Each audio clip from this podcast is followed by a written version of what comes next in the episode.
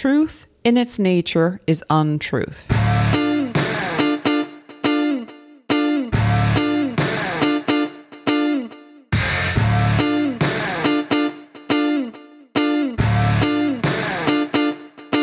Hello and welcome to the Continental Philosophy Now podcast.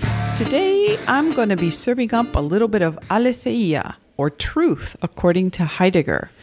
Heidegger talked about aletheia from all the way throughout his works. So, beginning with Being and Time, his main work, in section 44, there you find an analysis of truth or the history of concepts of truth in philosophy, and all the way to his later works. And today we're going to take a look at a section in a late essay called The Origin of the Work of Art. And within that essay, we're going to look at the section called The Work and Truth. The section is between pages 38 and 55. And in the podcast notes, I'll include a link to this text, which is available for free for your enjoyment online. At the bottom of page 48 of this essay, Heidegger asks In an artwork, truth is set to work, but what is truth? And this is the question that we want to address. Let me first of all give you a little bit of a context for the for making sense of this question. And here I'm referring to something that Graham Harman um, said in his lecture on the origin of the work of art. And I will link to that lecture. It's available through YouTube. But he says that in tools, the material vanishes. But in the artwork, the material of which things are made becomes visible. So, what he's referring to here is the beginning part, we're taking a look at the second section of this essay. The first section deals with the difference between um, artifacts that are made as tools and artifacts that are made through a creative process of art. For Heidegger, the main difference between these two is that with tools, we pick them up and we use them and the material out of which that tool is made, the the essence, if you want to refer to matter as essence, vanishes. That is, we are we're unconcerned with what a particular tool is made out of as long as it works. If it's made out of an inadequate material and the tool fails, then we begin to wonder about what the tool is made out of, such that it has failed for us. But normally, the tools that we use insofar as we are working with them, um, we become unconcerned with the material. So for him, tools are artifacts that operate in the mode of concealment. Art is an entirely different matter for him, and in contrast, art is work that, um, in and through which the material of which things are made become visible, to use Harman's words. So, this is the context through which he enters into this question of what is truth in and through works of art. And he's attempted to explain or to elucidate truth throughout his works. And this is probably one of the more successful and referred to definitions or treatments of truth by Heidegger. So let's get into the heart of the matter. What is so special about art? What is this truth at work in the work of art?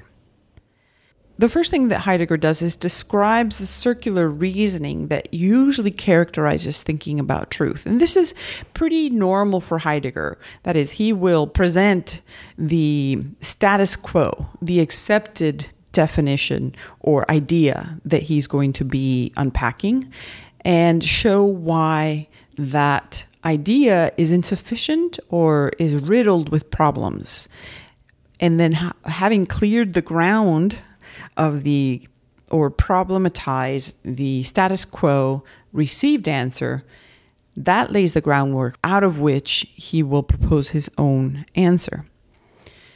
So here's what he says quote, By truth is usually meant this or that particular truth. That means something true. A cognition articulated in a proposition can be of this sort. However, we call not only a proposition true, but also a thing, true gold in contrast to sham gold. True here means genuine, real gold. What does the expression real mean here? To us, it is what is in truth. The true is what corresponds to the real, and the real is what is truth. The circle has closed again. So here he's describing a circular logic at work in the received idea of truth as agreement. That goes all the way back to Aristotle. This is what he treats in more detail in section 44 of Being Time. That is, ever since Aristotle, what is true comes in the form of a proposition. And a proposition is true if uh, there's agreement between the idea and what is real. And the problem with this, as he points out, is that there's a circularity of uh, of reasoning.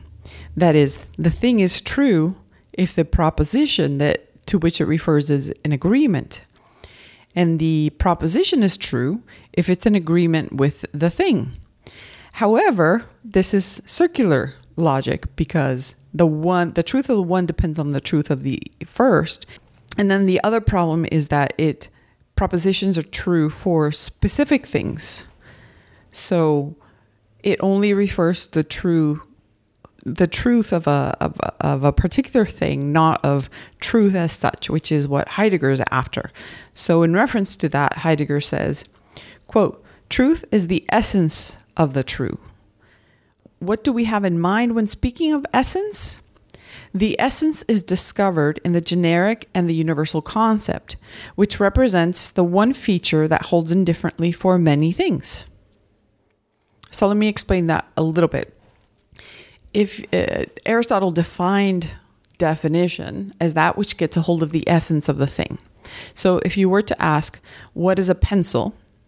you would identify that which is essential, not just to this particular pencil, but to all pencils. So, pencils are writing instruments, um, but of course, there are other things that you can write with. You can write with a pen, you can write with charcoal, uh, with a piece of charcoal, right? Um, so, what differentiates a pencil from a pen is that it is something that uh, takes the the charcoal that's inside of usually it's made with wood, right? Uh, uh, in order to write. So pens and pencils are different in that pens use ink and pencils use charcoal. Now, usually pencils are made out of wood, but there are certain certainly plastic pencils, pencils that are you know those modern ones where you tab at the top and it pushes out the little uh, lead piece. Oh, it's not charcoal, it's lead. That's correct. Okay. Um, so, the essence of a pencil is a writing instrument that uses lead in order to function. And an accidental quality of the pencil is that usually pencils are made of wood, but not always. So, if you're looking at this particular pencil that is made out of wood, well, it's a writing instrument that uses lead to write and it's made out of wood. What makes this a pencil is its agreement with the idea or the essence of what it means to be a pencil, what a pencil is. Okay, going back to the Heidegger. So he says that the essence is discovered in the generic and universal concept. So truth attaches to the essence of the thing which represents the one feature that holds indifferently for many things, many instances of, of that universal thing. This indifferent essence, essentiality in the sense of essentia, is, however, only the inessential essence, he says. The true essential nature of a thing is determined by way of its true being, by way of truth of the given being. But we're now seeking not the truth of essential nature, but the essential nature of truth. There thus appears a curious tangle. Is it only a curiosity or even merely an empty sophistry of a conceptual game? Or is it an abyss?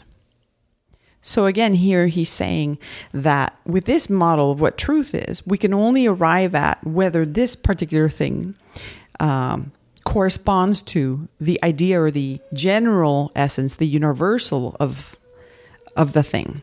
So, is this particular pencil a pencil? And if that proposition um, is true, then we take that truth to be true. So, propositional truth is what is uh, assigned to what is true, but he wants to get one level beneath that and ask not just what is the the essence of this particular thing, but what is the essence of essence, right? What is the truth through which this proposition can even be brought to question? Let me read you another quote. He writes, Truth means the nature of the true. We think this nature in recollecting the Greek word aletheia, the unconcealedness of beings. So his answer is going to be aletheia. And the way that this is translated is as unconcealedness, the unconcealedness of beings.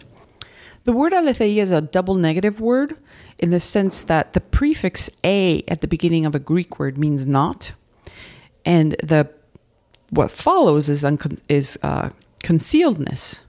So something that is concealed being unconcealed. This is the what Heidegger is saying the Greek idea of what truth is prior to Aristotle. And he wants to go back to this idea because according to him it grounds and it makes possible the rise of uh, truth is agreement and other models after that, all the way up to Descartes and the problem with this idea of what truth is, is that it opens up the mind body dualism. That is, if what truth is, is an agreement between an idea of what something is and an instance of that particular thing, then you have an idea and you have the reality. The reality is uh, something that is enmattered and the idea is something that, that has no matter. And the problem then emerges as to what is it that connects the world of matter, the phenomenal world, with the world of ideas. There's many answers to this, but you know, there's idealism, there's uh, realism, materialism, there's correspondence theories of truth, right? There's many, many ways in which that problem then uh, gets solved. But after Aristotle, the the name of the game of truth has been to try to bridge that gap. And for and this is why Heidegger will say, is it an abyss, right? Is is this a gap that cannot be crossed? And for him, a, a mistake is made with Aristotle. That is, a mistake is made in shifting the question of truth from aletheia to this kind of propositional truth uh, of agreement between idea and reality. And actually, probably even before Aristotle, I think that um, with Plato. So he's referring to the pre Socratic idea of, of aletheia and trying to re energize this concept. As I mentioned, he goes back to this idea of aletheia throughout his works. And in this particular essay, he wants to give an account of truth of aletheia as it emerges in the work of the work of art. And there's two examples that he gives us of works of art that he wants to take a look at. The first example is that from which this essay takes its name. It's Van Gogh's uh, painting entitled The Origin of the Work of Art, and it's a painting that you have probably seen of a pair of peasant shoes. This is how Heidegger describes these shoes. Quote, from the dark opening of the worn insides of the shoes, the toilsome tread of the worker stares forth. In the stiffly rugged heaviness of the shoes, there is the accumulated tenacity of her slow trudge through the far spreading and ever uniform furrows of the field swept by a raw wind. On the leather lie the dampness and richness of the soil. under the soles slides the loneliness of the field path as evening falls. In the shoes vibrates the silent call of the earth, its quiet gift of the ripening grain, and its unexplained self refusal in the fallow desolation of the wintry field. End quote. The second example that Heidegger gives us of a work of art is perhaps a little bit further from this. It's not a visual work of art, but it's the temple. And here is his description of the temple. Quote Standing there, the building rests on the rocky ground. This resisting of the work draws up out of the rock the mystery of that rock's clumsy yet spontaneous support. Standing there, the building holds its ground against the storm raging above it, and so first makes the storm itself manifest to its violence. The luster and gleam of the stone, though itself apparently glowing only by the grace of the sun, yet first brings to light the light of the day, the breath of the sky, the darkness of the night. The temple's firm towering makes visible the invisible space of air. The steadfastness of the work contrasts with the surge of the surf, and its own repose brings out the raging of the sea. Tree and grass, eagle and bull, snake and cricket first enter into their distinctive shapes and thus come to appear as what they are the Greeks early called this emerging and rising in itself and of all things, phusis. It clears and illuminates also that on which and in which man bases his dwelling. We call this the earth. You can really hear the poetry in his words. And in fact, for for Heidegger, poetry is the most important and the ground for all works of art, and that is because it deals with language, and he has a special kind of um, he calls language the house of being. So for him, language and poetry is the primary form of art. In this description of the temple, he makes reference to phusis. Phusis is the word that we get physics from. It's also the word for nature in Greek. And the root of the word phusis is fuo. So there's a special relation to this emergence, this fuo. You can hear it in the word, according to Heidegger, of this um, springing out of being that happens in the emergence of being into the phenomenal world. For us, phusis means, first of all, earth. So earth plays a very important role in this uh, work. It is one of the what is called the fourfold. Um, but unfortunately, the fourfold is a very difficult area of Heidegger and not one that I really even want to go near. So I'm just going to leave it right there. The basic idea, though, is that what is true is linked to an event, what he'll later call an, an event, the emergence of being from the ground. And this ground is that unconcealment that he wants to call the essence of truth. Okay, now going back to the section that we, we're dealing with here, I want to read a few quotes and discuss each quote a little bit. But the quotes follow a certain argument that Heidegger is making. First, he's going to present the idea of the clearing, then he's going to talk about concealment in terms of a, the refusal of concealment and the refusal that is dissembling, the dissembling of beings. And then finally, he's going to talk about hold, holding space. At the very end, he's going to identify truth with beauty. So that's the course that we're going to run through. Okay, let's talk about the clearing. Here's a quote And yet, beyond what is, not far away from it, but before it, there's still something else that happens. In the midst of beings as a whole, an open place occurs. There is a clearing, a lighting, Thought of in reference to what is, to beings, this clearing is a greater degree than our beings. This open center is therefore not surrounded by what is, rather, the lighting center itself encircles all that is, like the nothing which we scarcely know. End quote. Notice that this idea of the clearing is spatial and that he references the idea of nothing, which he says we scarcely know.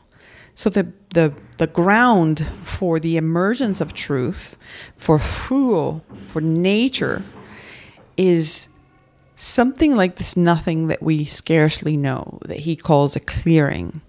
The clearing is his word for what has been referenced to before as nothing.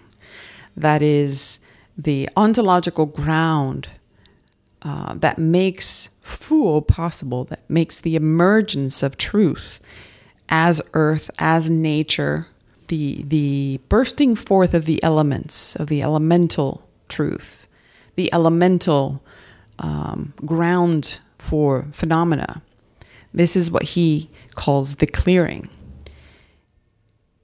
Now, the clearing is not something that we would have access to directly. We only have access to it in a negative way. This is why aletheia is a n- double negative. Um, and we'll talk about this in just a little bit. Let me talk about the two types of refusals concealment and dissembling that are part of the emergence of truth. Here's a quote Concealment as refusal is not simply and only the limit of knowledge in any given circumstance, but the beginning of the clearing of what is lighted. But concealment, though of another sort to be sure, at the same time also occurs within what is lighted. One being places itself in front of another being. The one helps to hide the other, the former obscures the latter. A few obstruct many, one denies all. Here, concealment is not simple refusal. Rather, a being appears, but it presents itself as other than it is.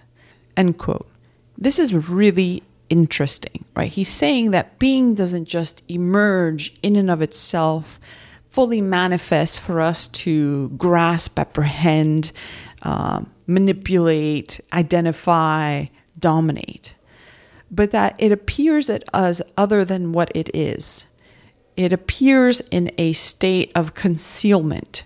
Being conceals being and obstructs other beings and denies the existence of other beings.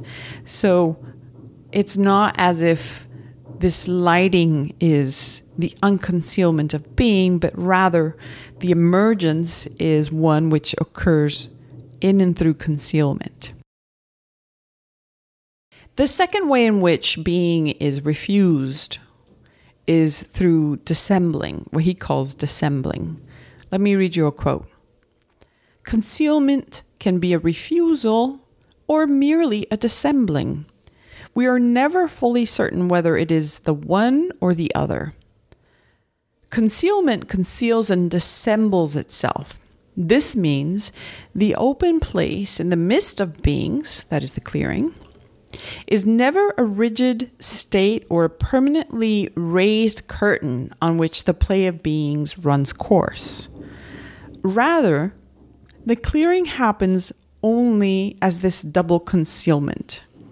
The unconcealedness of beings, this is never a merely existent state, but a happening.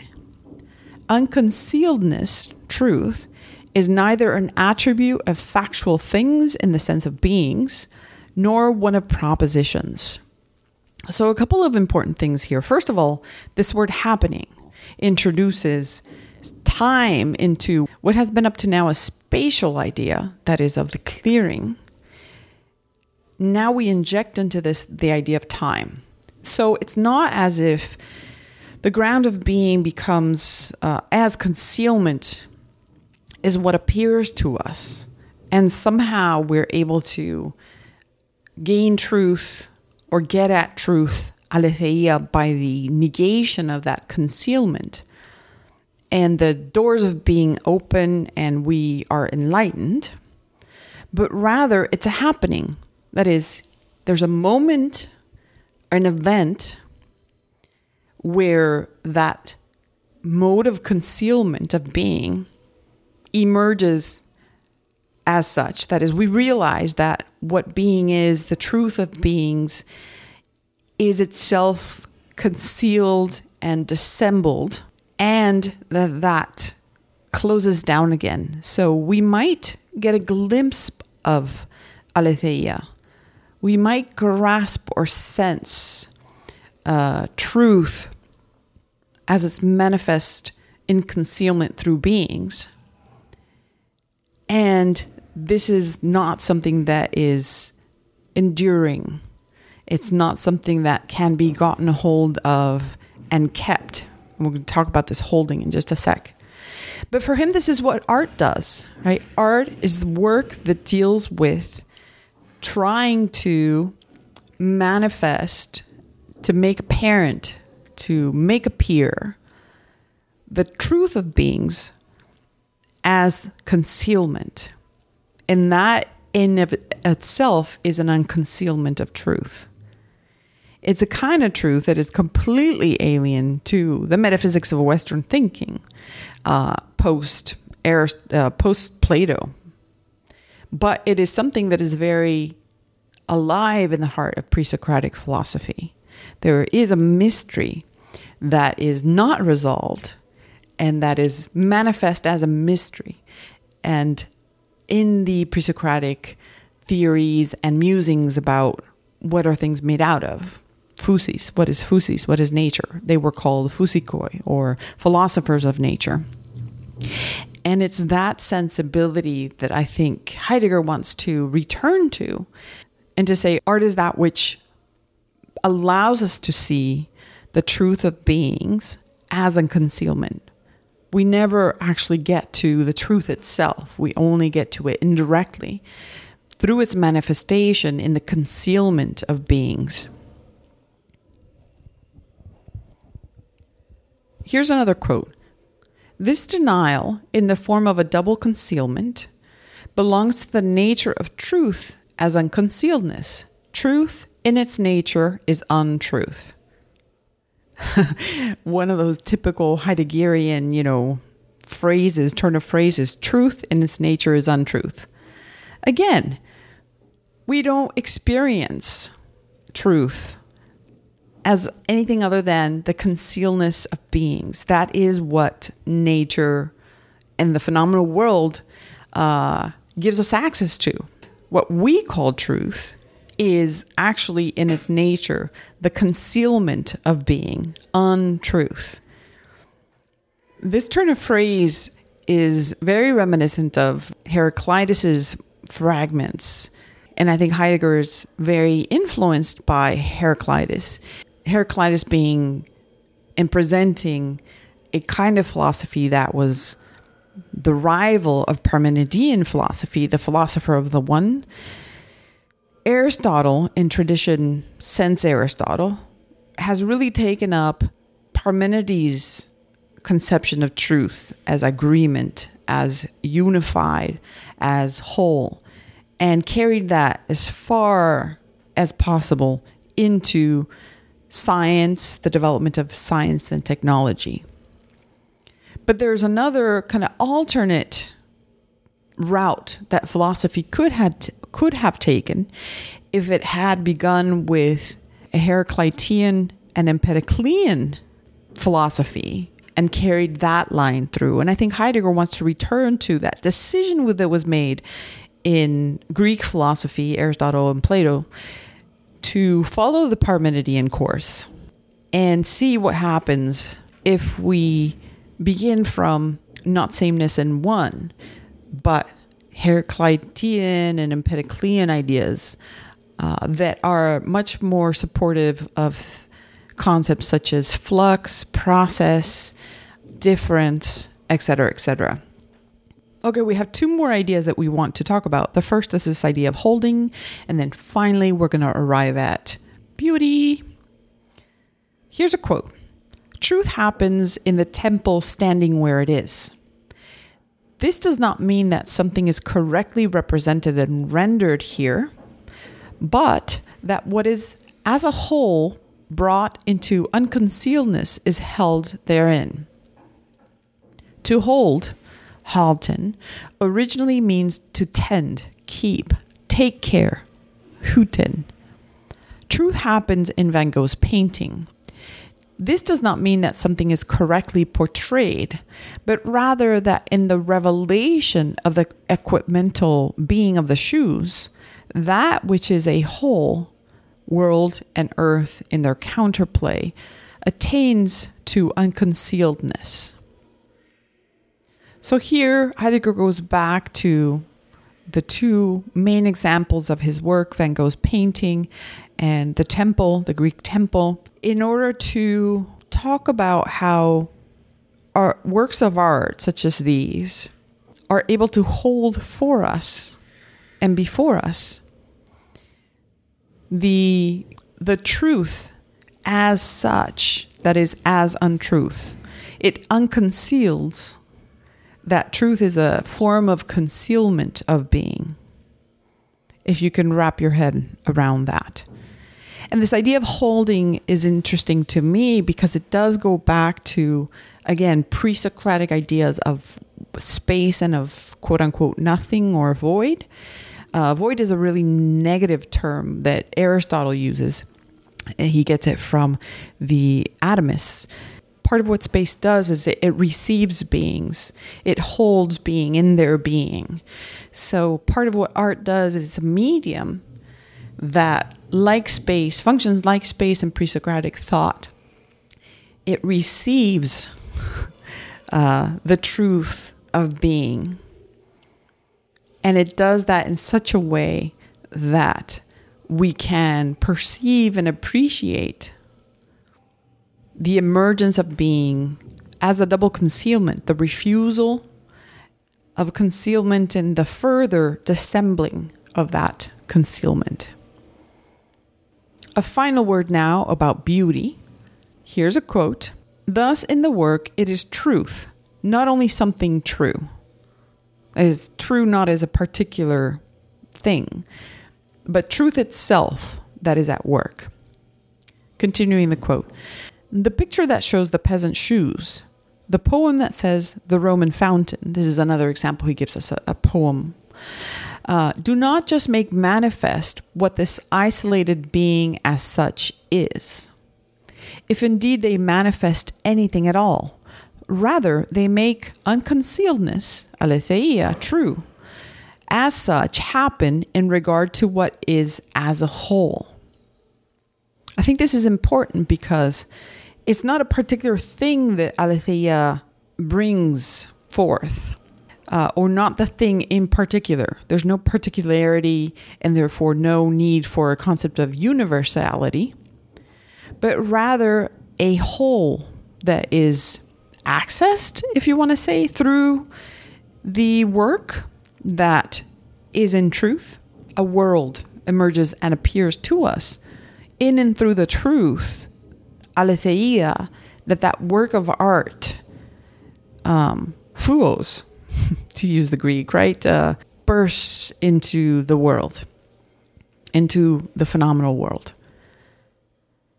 Continuing with the quote, the more simply and authentically the shoes are engrossed in their nature, the more plainly and purely the fountain is engrossed in its nature, the more directly and engagingly do all beings attain to a greater degree of being along with them. And here the, the idea of a degree of being, the authenticity as a degree of being, perhaps, uh, that things appear to us more dimly or less dimly, in that art is something that can make things appear to us in this way by way of degree is interesting to me. Let me finish this. That is how self concealing being is illuminated. Light of this kind joins its shining to and into the work. The shining joined in the work is the beautiful. Beauty is one way in which truth occurs as unconcealedness. End quote. This is a pretty fascinating idea of what beauty is. That beauty is the bringing, that beauty is the shining, the bringing to light, a clearing for the manifestation of truth as this unconcealedness of the manifestation of being as that which is um, engaged in a play of concealed displacement. I want to thank um, DPK Mank. Their Twitter handle is at Oratio Wick. Oh, I better spell that. O R A T I O E A R W I C K E R. Horatio Earwicker. Okay. Horatio Earwicker. That must be a play on something. Tweet at me and let me know what the heck, how you got that name. Anyways, I think I want to thank you, although I'm not sure that I want to thank you for suggesting this topic. Initially, I know you wanted to hear about truth, and I saw that you're interested in Heidegger, so I thought maybe if I did a little bit on Heidegger and Aletheia, um, that that would be interesting. However, Aletheia is actually a really difficult topic, and talking about Heidegger's hard because. Um, oh man, it's just something that has to be communicating and writing because you have to think about it as you're reading and making connections between words that are being used and such. It's a lot harder to do that when you're talking and listening. I also want to thank um, Eric Bohman. Their Twitter handle is at E R B O H M A N for saying that you also wanted to hear about it because having two people in the universe that wanted to hear a podcast on Heidegger's Aletheia um, is what got me to finish this podcast. Uh, it took me a couple of days. I had a lot of work lined up. And um, so, anyways, here it is. I also apologize if you hear noise in the background. There's construction happening around me, and it's hard to find a time to record where it's totally silent. So, hopefully, you won't be able to hear too much of that and it won't be too distracting. This is Dr. Alfonso uh, signing off until the next time. I think I'm going to take up what is queer next time, and then we're going to do Foucault's Of Other Spaces, his essay on heterotopias. Although I'm not sure quite what order they're going to mm. come out in. So until the next one, take care.